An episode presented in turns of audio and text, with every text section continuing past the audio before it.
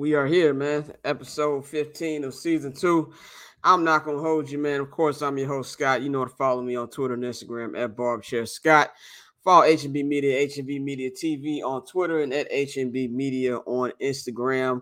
Also follow Barbers Chair Network at Barbers Chair Net on Twitter and Instagram. Subscribe to the Patreon, patreon.com backslash Barbers Network. Man, uh, we are here. Uh, the long season uh, road has finally gotten us to where we are right now. That is the NBA Finals. Uh, game one will kick off in about five hours in the Bay Area, San Francisco at Chase Center between the Golden State Warriors and the Boston Celtics.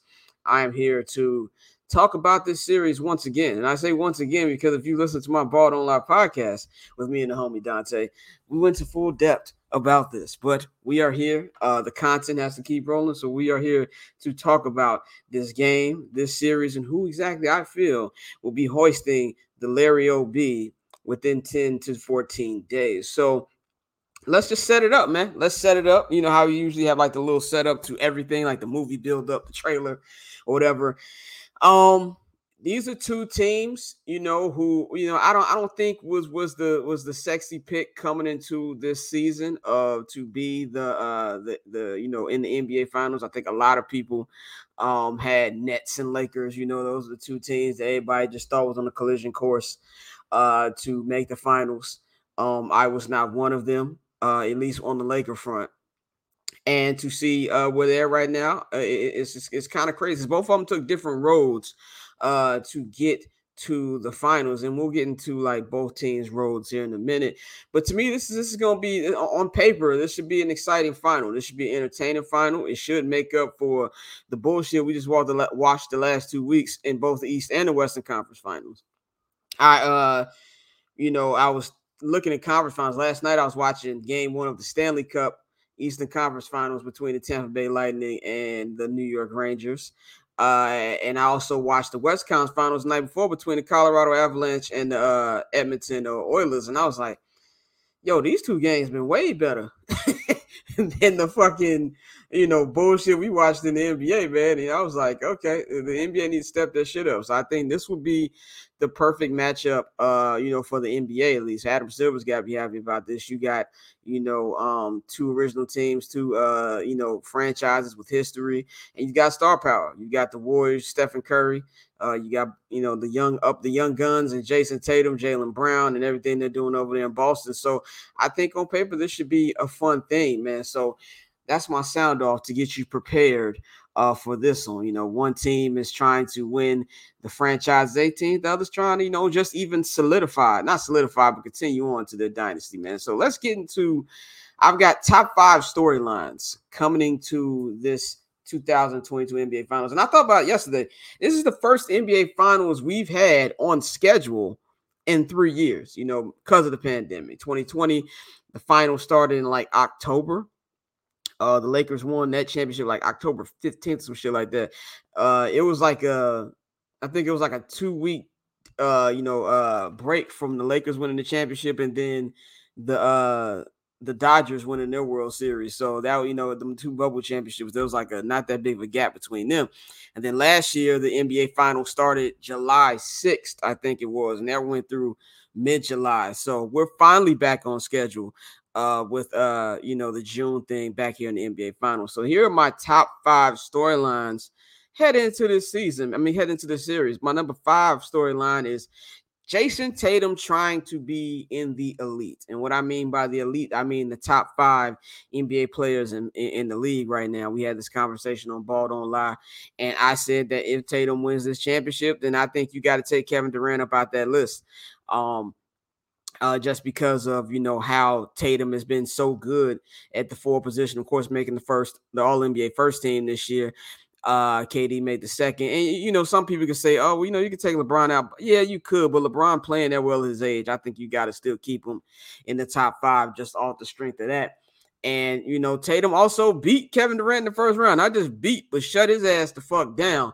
So I feel like that's another reason why you know he will be in there if he wins. So this is really just I don't want to say legacy, for Jayson Tatum because it's not. He's what like 24 fucking years old. So even if he loses this, he's still, you know, this this is not like oh, what is he? You know, this is how we change by Jayson Tatum. No, like he's on the usual superstar, you know, curve, you know, or you know, road journey, I guess you want to call it. And I feel if he can win this one, this will put him in that top five, and that'll put him in there with Steph, and and to beat somebody in the top five, which is Steph Curry, and to run through all the tests, you know, all the uh, top five guys. You know, if you look at this run for them, you know, we named uh, this week's bottom lap so revenge season because the Celtics beat the last three, all three, all three teams they beat were three teams who eliminated them in the last three years.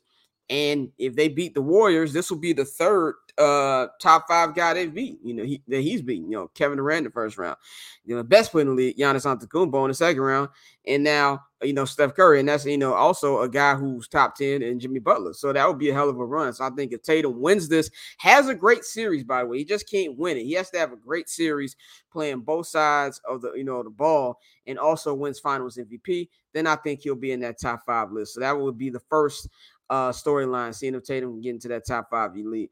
The number four storyline to me is Dynasty versus Destiny. This is the the tale of the tape, I guess you want to call it. You got on one end, you got the Golden State Warriors who are making their sixth uh, NBA Finals appearance in eight years. The only other team to do that uh, in recent years, well, recent, what I mean by recent is like 30 years, will be the, of course, my Chicago Bulls and Michael Jeffrey Jordan and that unnamed uh, small forward who played number 33, whose jersey should be taken out the rafters. But that's not, we're not going to get on Scottie Pippen again today. But uh, that's what I have to say about them. So, you know, they're going out there. And I won't say that, you know, a lot of people is like, well, what does this do for the Warriors' legacy? If anything, I think a win would just not solidify but just add on to it.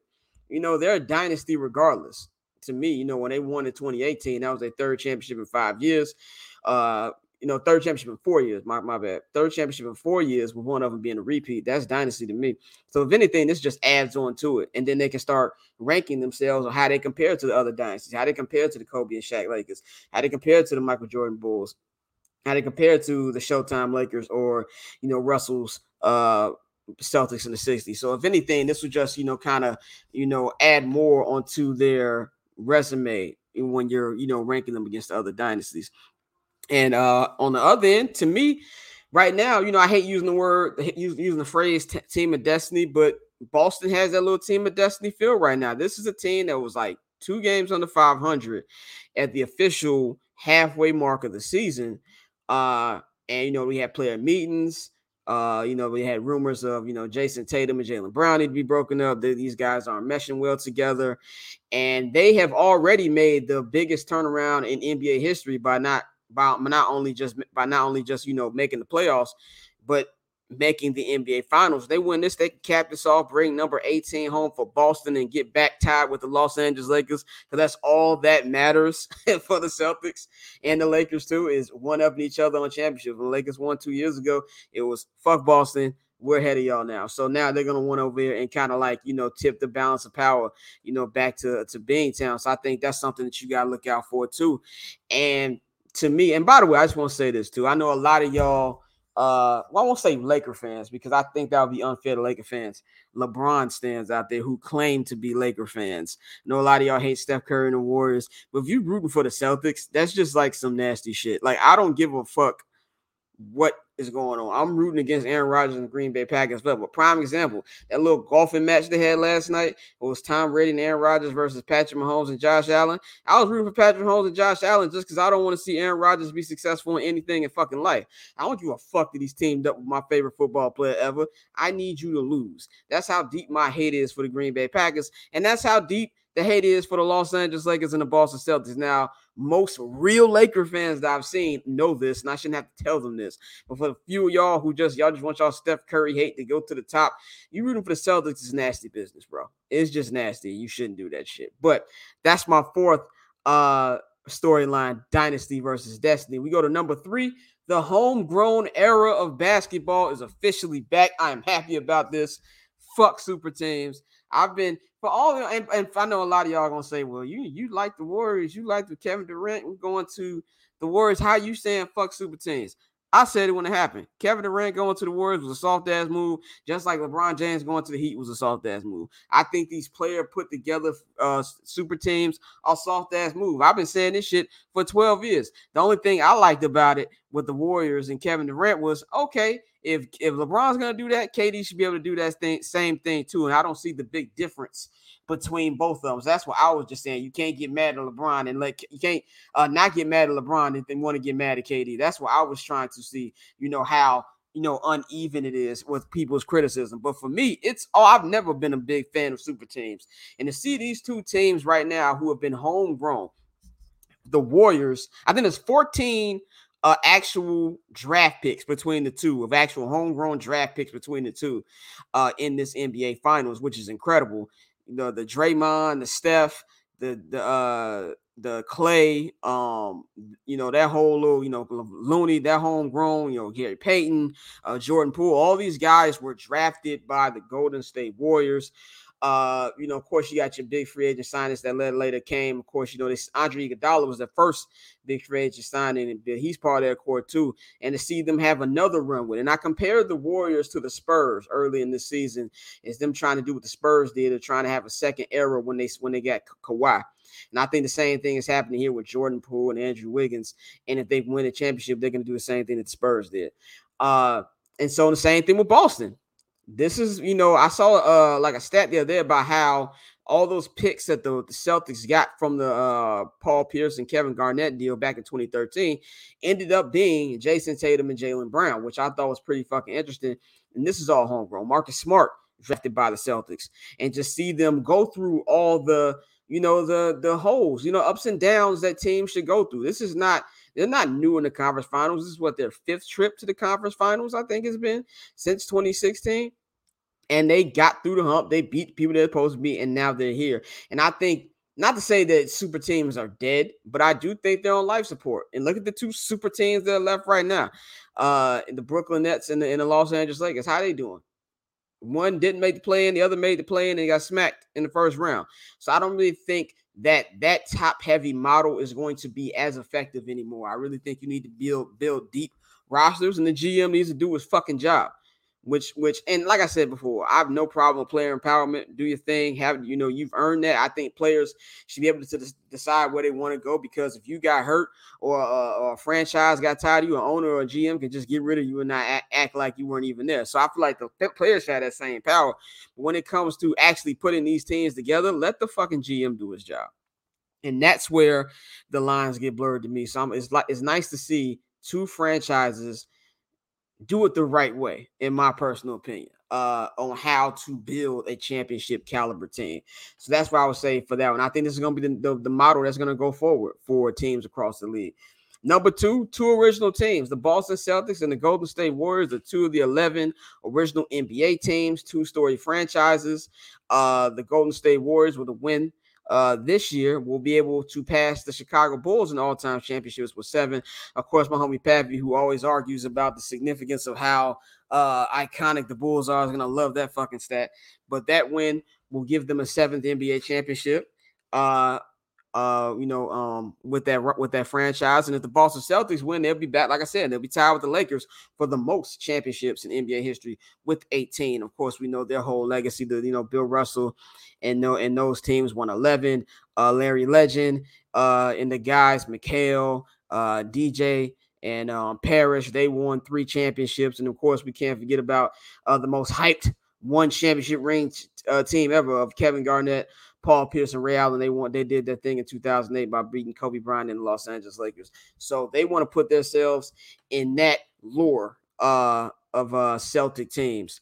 And to me, this is great for league because I feel like before the, the NBA is such a superstar driven league that sometimes I think we forget about the teams and the fan bases. These are two franchises that have legitimate fan bases even before they had their superstars. The Warriors always had a good fan base even before they got Steph Curry. So these are legitimate fan bases, popular fans, popular franchise. And I think this is going to be a very highly rated NBA Finals to see two of the top 11, uh, two of the original 11, uh, cha- two of the original 11 franchises in the championship. My bad for, you know, you know, stumbling on my words. Has been a long couple days for me. So bear with me today, folks. This is what happens we do live shows. Uh, but my number one uh storyline going to this is Stephen Curry going for that final Infinity Stone. He's going for the final Infinity Stone. I think any heavy criticism about that man is stupid as it is. I don't think this championship, if he gets it, changes his legacy that much. Um, I think he's solidified. I think this team is solidified no matter what happens. I think once you've done so much as an individual, you're solidified. I feel like LeBron James, after he won in 2016, there was nothing else you could say about him. He's solidified. He can lose five more fucking finals. It don't fucking matter.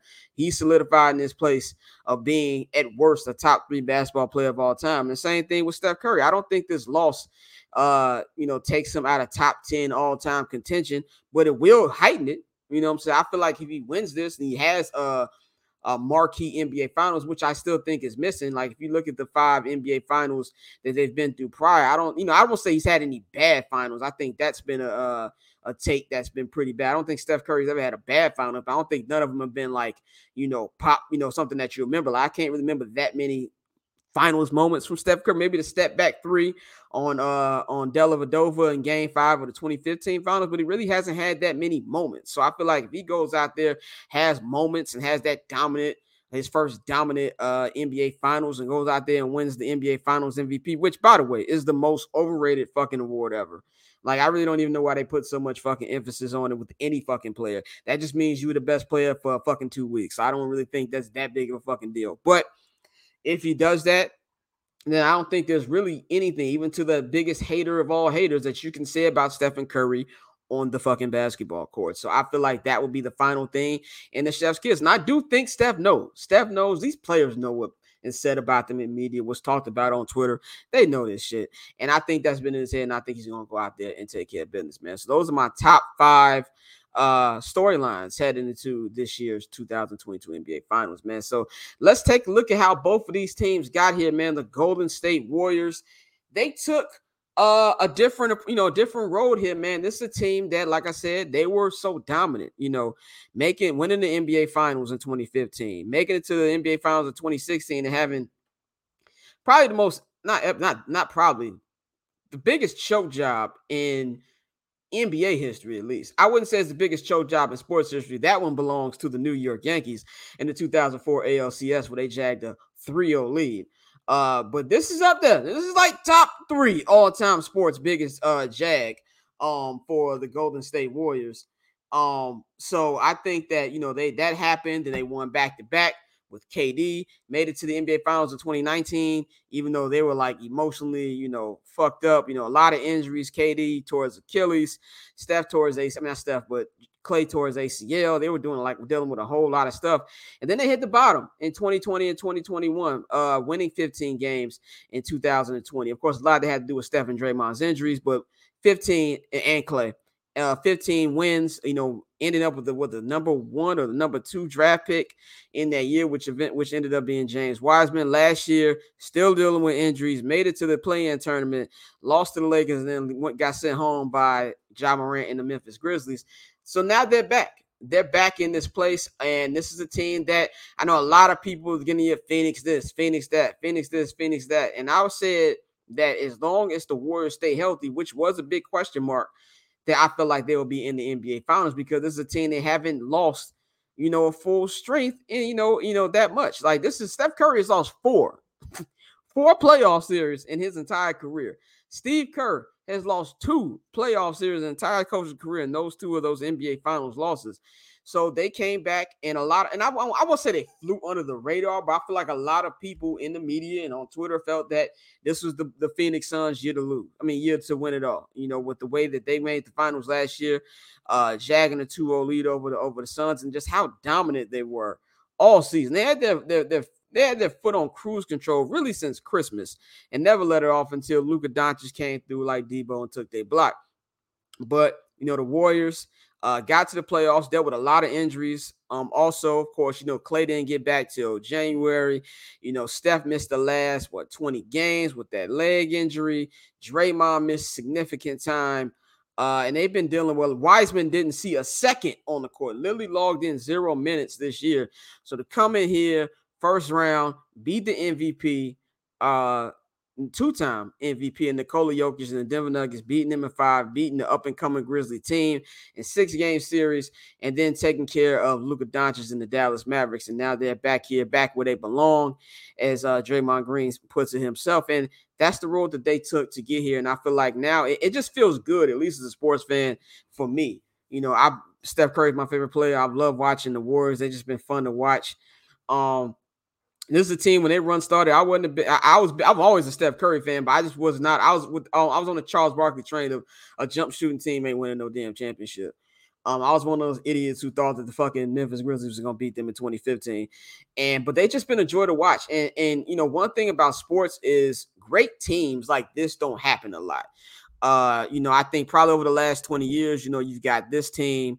Uh, you've got teams, you know, in hockey like you know the Chicago Blackhawks, now the Tampa Bay Lightning. Um, you know, in football, obviously the fucking New England Patriots.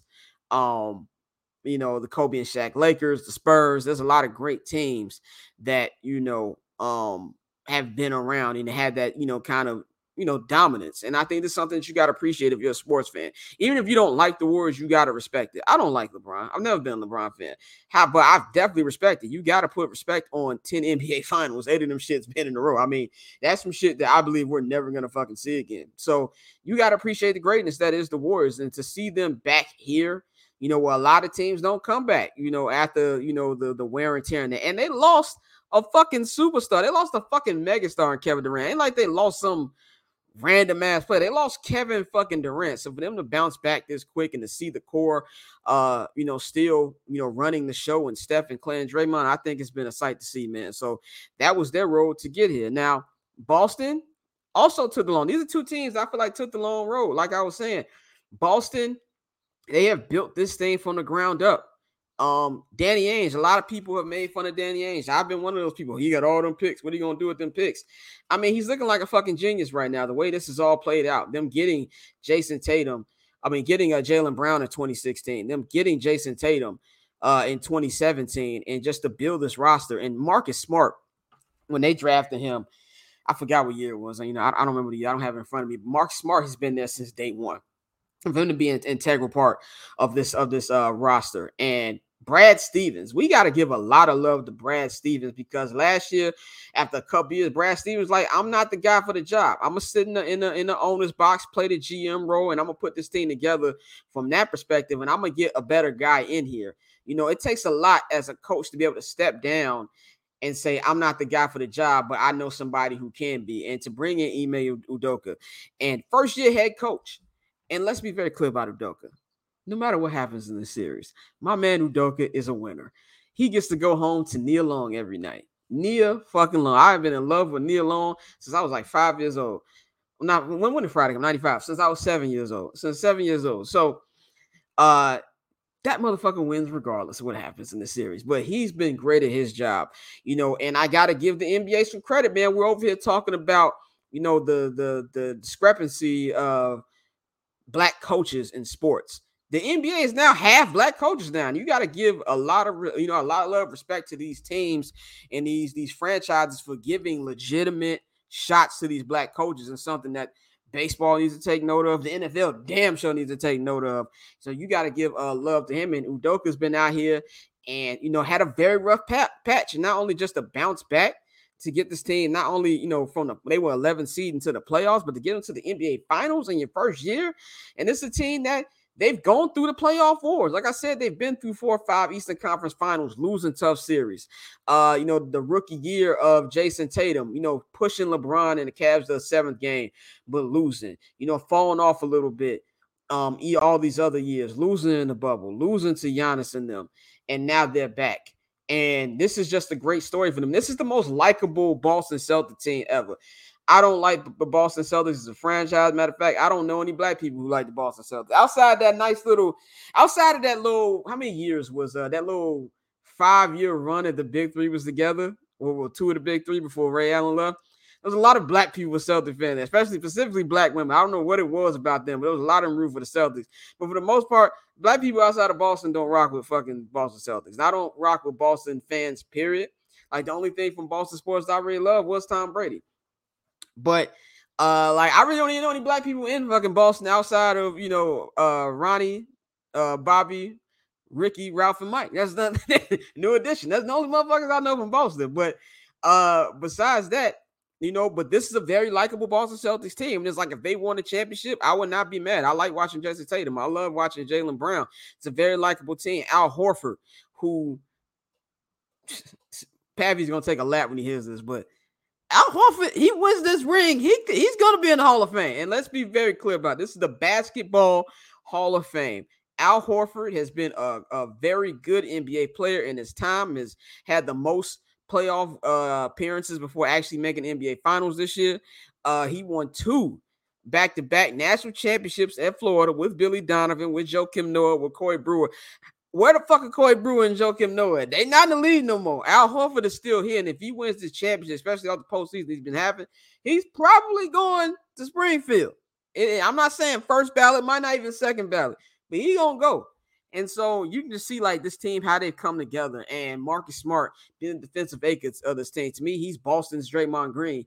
To get him here, it's just been awesome to see both these teams in their road to get here.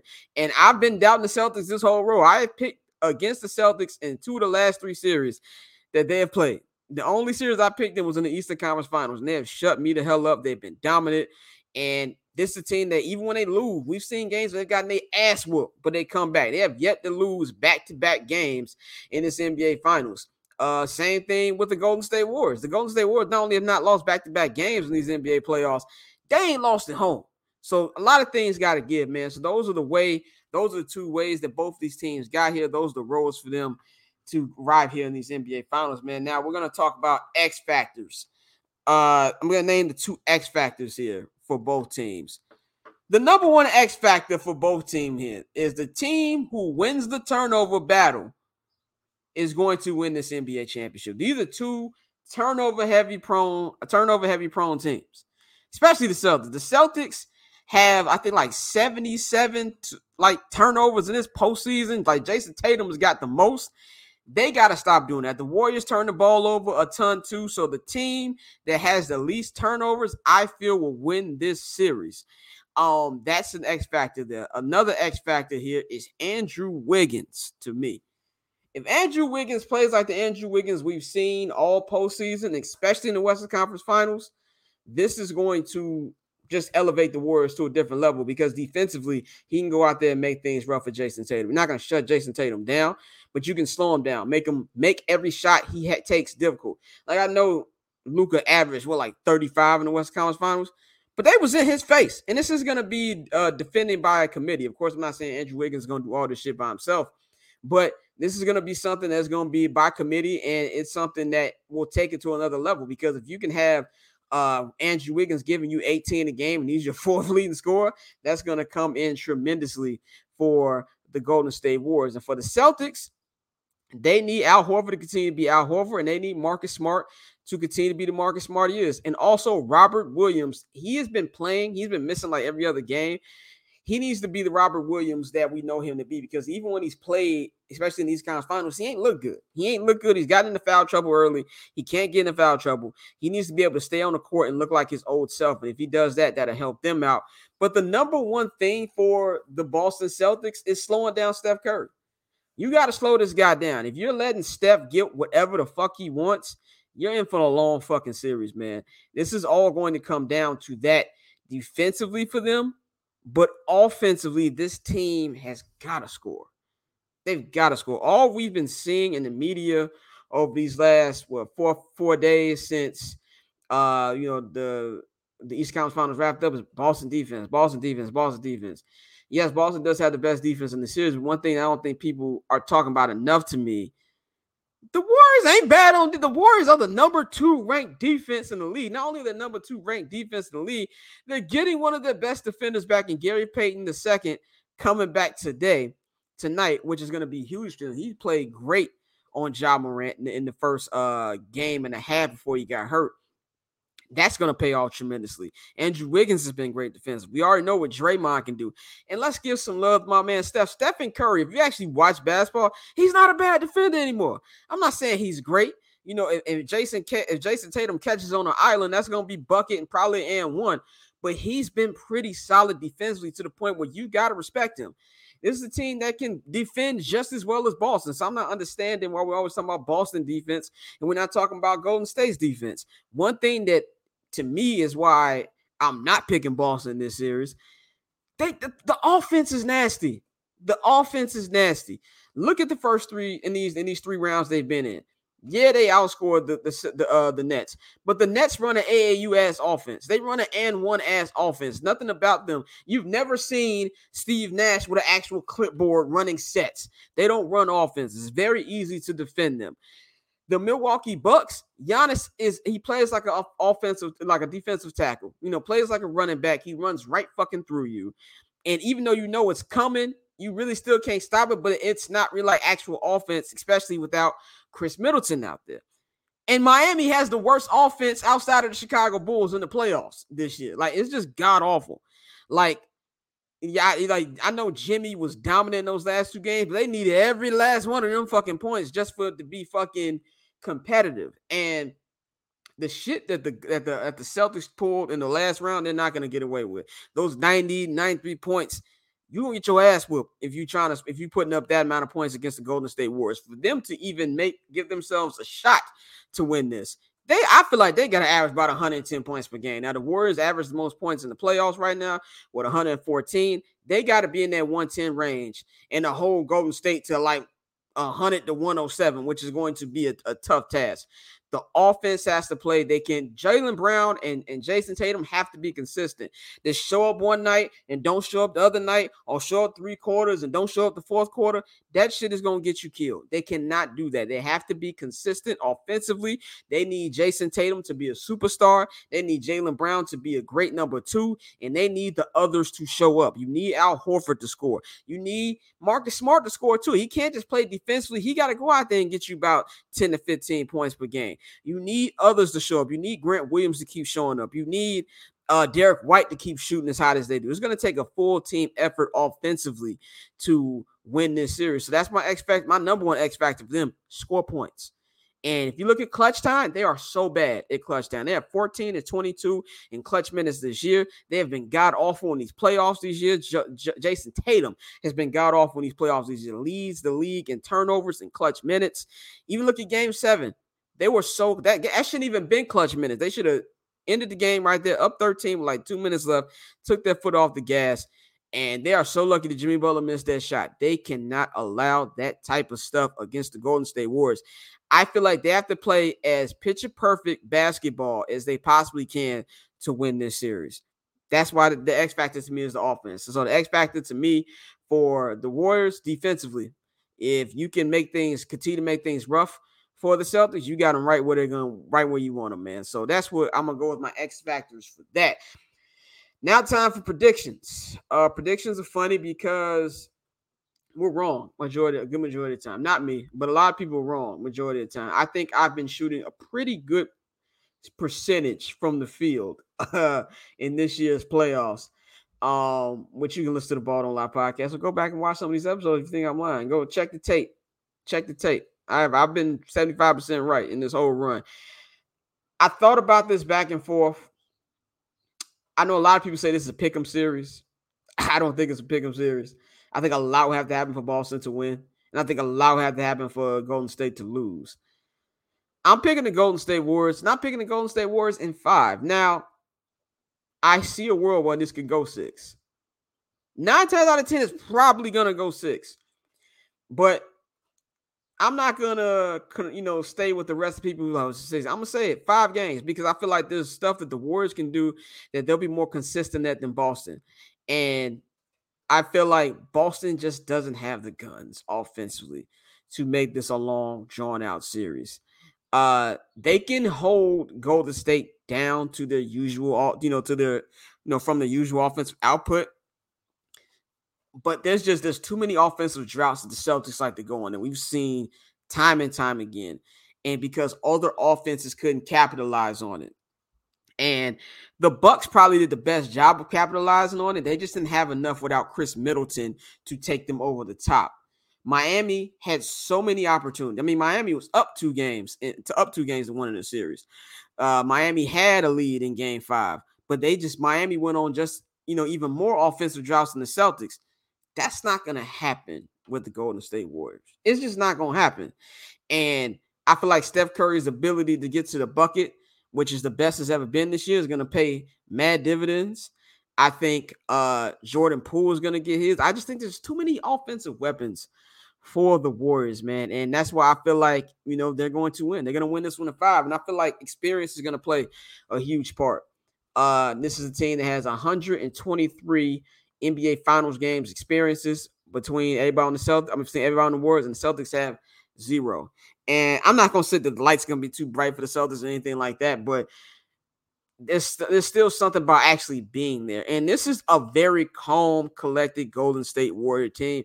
Which, if I were the Celtics, it would frighten the shit out of me. Like even if you listen to the interviews with Steph and Draymond, especially Klay, they're so thankful and so appreciative of being back here in this moment. That I think they're gonna tell. I don't think they're going to uh, play with this moment. Matter of fact. I think that you know, I feel like they took their foot off the gas once Ja got hurt in the second round and allowed that series to be way closer than it needed to be. I don't think I think they did a good job of keeping their foot foot on the gas in uh the um the the Maverick series. I really think they did, but I think the composure was was was good, and I think it's gonna be the same thing here. I think Klay Klay said something on the jump that really like stood out to me. He said, "Yeah, like you know, we're more appreciative about this. We we know what to expect more, and they remember." He said, "We remember 2016 and 2019. We just don't want to get here you know, he said, we, even though we, have won three championships, he said that 2016 and 2019 still stay on the hit. And the last time they were in the finals, they did lose. So this is a team I just feel like they're so mentally strong. Uh, they've been here before. They've been in every situation you can imagine, and not just the playoffs, but in the NBA finals. Uh, this is a team that's been down in the NBA finals before. This is a team that's been, uh, you know, up with a big lead and blew it. And so I don't think there's going to be any situation that's going to frighten the Warriors or that they haven't been in, you know. And this is, you know, and same thing with Boston, you know, and Boston has been very resilient this year. Like I said, they haven't lost back to back games all year. And even they even if they come out tonight and get their ass whooped, I think they'll be ready for game two. This is a team they they they, they bounce back very well. But I just think it's just too much for them to overcome. And they have to play just out of their minds, I believe, to win this series. So I'm gonna say Golden State Warriors in five. And Stephen Curry will be my finals MVP. I think Steph is going to have an incredible series. I understand Marcus Smart plays great defense against him. Uh, Steph Curry has shot 29% uh, with Marcus Smart being his prime defender, but I don't really pay too much into those stats because it was regular. It's regular season. Regular season don't mean shit when you get to the playoffs. Like nothing at all. There's nothing you can take from the regular season to the playoffs. You know how many times did the Chicago Bulls kick the Heatles' ass in the regular season. But when the playoffs came, nothing. None of that shit matters. And even you really can't even look from these this year's matchups. And the first matchup that the Celtics won, I mean, the Warriors won, they had no Steph Curry. I mean, they had no uh, they had no Klay Thompson. Draymond didn't play. They won the game. In the second game, the Celtics lost. I mean, the Celtics won in Golden State. Steph got injured in the first in the first quarter. Uh, and Draymond uh, didn't play. So it's like you really can't you really can't even take nothing from them. This is the first time again both these teams at full strength. I think it's going to be an exciting finals. I don't think there might be a blowout or two, but for the most part, I think that we're going to have some very competitive games. It's going to go down to the wire, and I just think the Warriors just have a little bit more, man. So I got Golden State Warriors in five. Uh, we're gonna wrap this episode up a little shorter than usual because it's not too too much to over, just really just the NBA Finals. My goofy mog of the week. I gotta give this goofy mog of the week to two guys are two players who I'm big fans of. They're my top five favorite players right now, and that's Kevin Durant, Draymond Green. This back and forth about KD's time with the Warriors. It just gotta stop, especially while we talking about this shit in the finals. And you know, Draymond said that Steph Curry got double teamed seven times more than uh, Kevin Durant when he was on Colin Cowherd's podcast, and the Kevin Kevin Durant tweeted that, from my point of view, that's not true. Um, then you know, it got to a whole little back and forth on there, and there's a couple things that that bother me. It's like, just leave it alone, man. Like y'all obviously are, are friends, y'all obviously are cool. There's no point in talking about some shit that happened three years ago, three four years ago. Like KD's been gone for three years, and I just think KD's at peace with his decision. You know, I, I really feel like fans and media think Kevin Durant cares about this shit more than he does. I think Kevin Durant just legitimately enjoys Twitter like a lot of people. And I don't think that Kevin Durant is, you know, quote unquote unhappy as people try to paint him out to be. And it's just nonsense. And like, why are we talking about this in the finals? The, the, the, the storyline should be the Golden State Warriors trying to get ring number four. And or can the Boston Celtics pull the upset? Those to me should be the storylines. Why are we talking about Kevin Durant tweeting, tweeting, and you know, did he make the right decision about leaving? Uh, you know, saying things. Why are we talking about the Lakers in the finals? I'm, t- I'm tired of hearing about the Los Angeles Lakers and the Brooklyn Nets. Stop talking about both of them teams, man. So Draymond, Draymond instigated a little bit, and you know, I understand what he's doing, but just stop it. It's pointless at this time. You know, you you guys are cool. You sit in this one side of the room, you sit on the other, and the squash and shit, man. All this type of shit is corny. Let's just talk about basketball, man. So, but that's all I've got for y'all today. A short episode. Y'all can join me later tonight, though.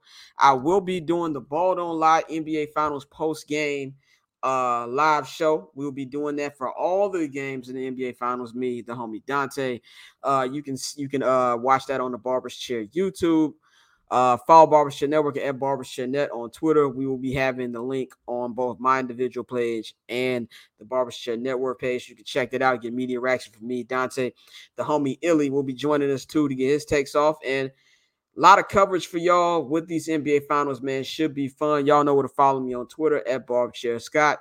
Y'all know where to follow this glorious media company that this show is on. That is HMB Media at HMB Media TV on Twitter and at HMB Media on Instagram. And you can subscribe to our Patreon, patreon.com backslash barbershop network. $5 summer sessions package, $10 uh barbershop all access package. Um, we got new episodes sending with the guys up. Me and my brother Flows.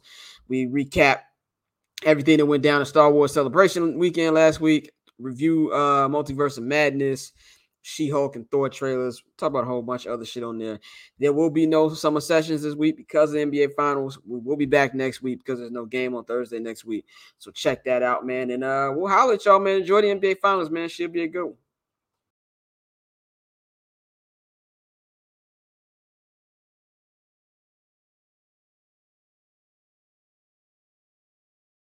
I remember the year was 2009. City of Chicago was on fire. Derrick Rose won Rookie of the Year that year, and the Bulls were back home with their season on the line against the defending champion Boston Celtics. And I remember being so excited because I was going to be in attendance.